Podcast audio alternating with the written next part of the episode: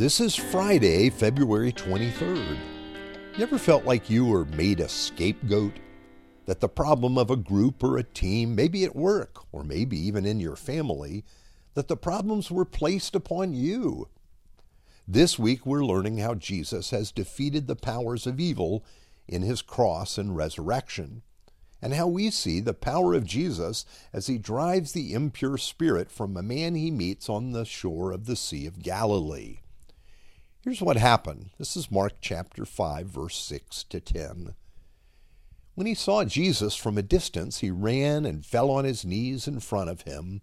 He shouted at the top of his voice, What do you want with me, Jesus, Son of the Most High God?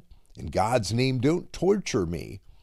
For Jesus had said to him, Come out of this man, you impure spirit. Then Jesus asked him, What is your name? My name is Legion, he replied, for we are many. And he begged Jesus again and again not to send them out of the area. Now, the man comes to Jesus, as we've learned, in a posture of worship, but he also seems frightened of Jesus and what Jesus might do to him.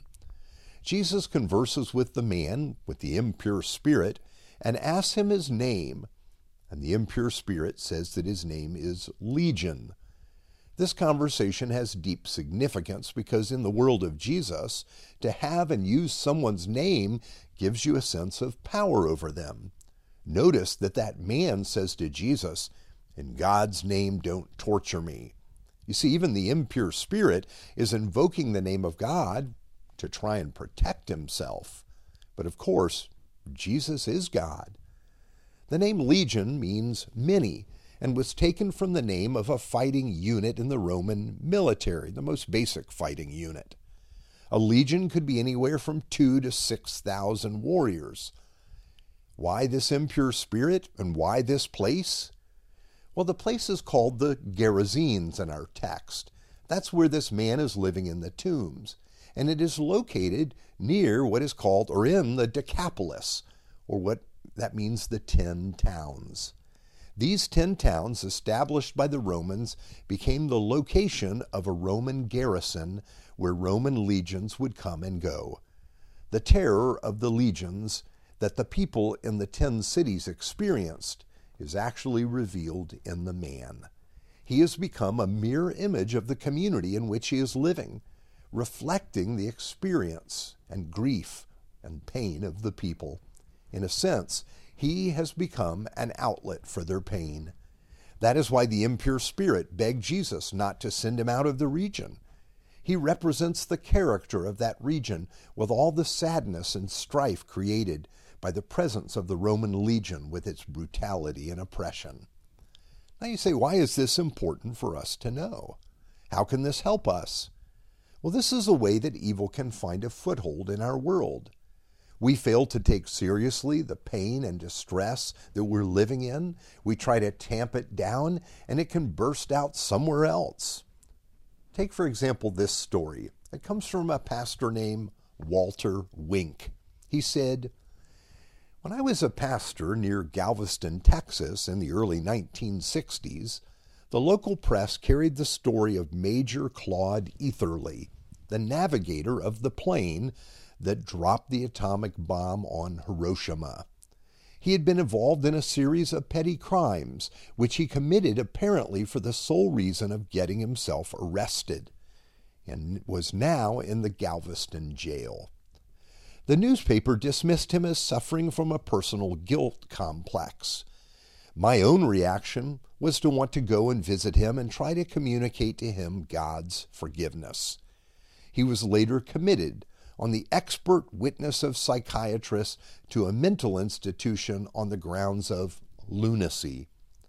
They did well, for he carried in his heart a bomb that could have exploded and shattered all our sleep.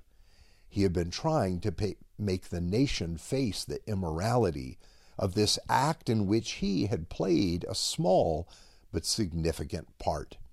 Failing that, he sought by increasingly bizarre behavior to see that at least he was punished. As Bertrand Russell, the philosopher, swung to his defense, he said, The world was prepared to honor him for his part in the massacre, But when he repented, it turned against him, seeing in his act of repentance its own condemnation. This man Eatherly had legion within him as well, did he not? And it was destroying him with guilt. Now I want to return to the man with the legion of demons that Jesus meets. Evil often seizes moments like this, moments when human beings refuse to face the grief in their lives, moments when there is no admission of sin and guilt, and they find expression there. Now, I'm not trying to frighten you, but we need to see that sin and guilt and grief in our world will find an outlet, in a sense. Eatherly became a scapegoat for his own people. And this is what happened with the man Jesus set free. This is why the community comes out and tells Jesus to leave their region. Now that that man is free, they will have to face the truth of what they're going through. Will they be forced to deal with their pain? And that brings us back to personal application. To see that Jesus can and does set this man free, and Jesus does the same for us. As we come to him as that pastor wanted to visit Eatherly, we find forgiveness in Jesus and a deep release from sin and guilt and from the powers of darkness at work in our world. And this is the good news of the gospel and the reason Jesus has come. The good news that in Christ our sins are forgiven. Our sins are separated from us as far as the east is from the west. This is so clearly captured as Jesus frees this man. He does so by simply speaking, come out of this man. In the historical record as what of what is oft have been called exorcisms, there's always the invoking of a higher power. This is what the legion tries to do with Jesus.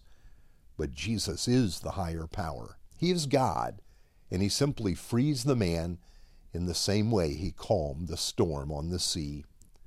And this is our hope in the storm that evil brings into our lives. Jesus can and does free us through his love. Let's pray. God of grace and comfort, we thank you for the freedom that is ours in Christ. We come before you today in repentance and confession. We need your power at work in our lives and your Holy Spirit to fill us. Give us your peace, for in the name of Jesus we pray. Amen.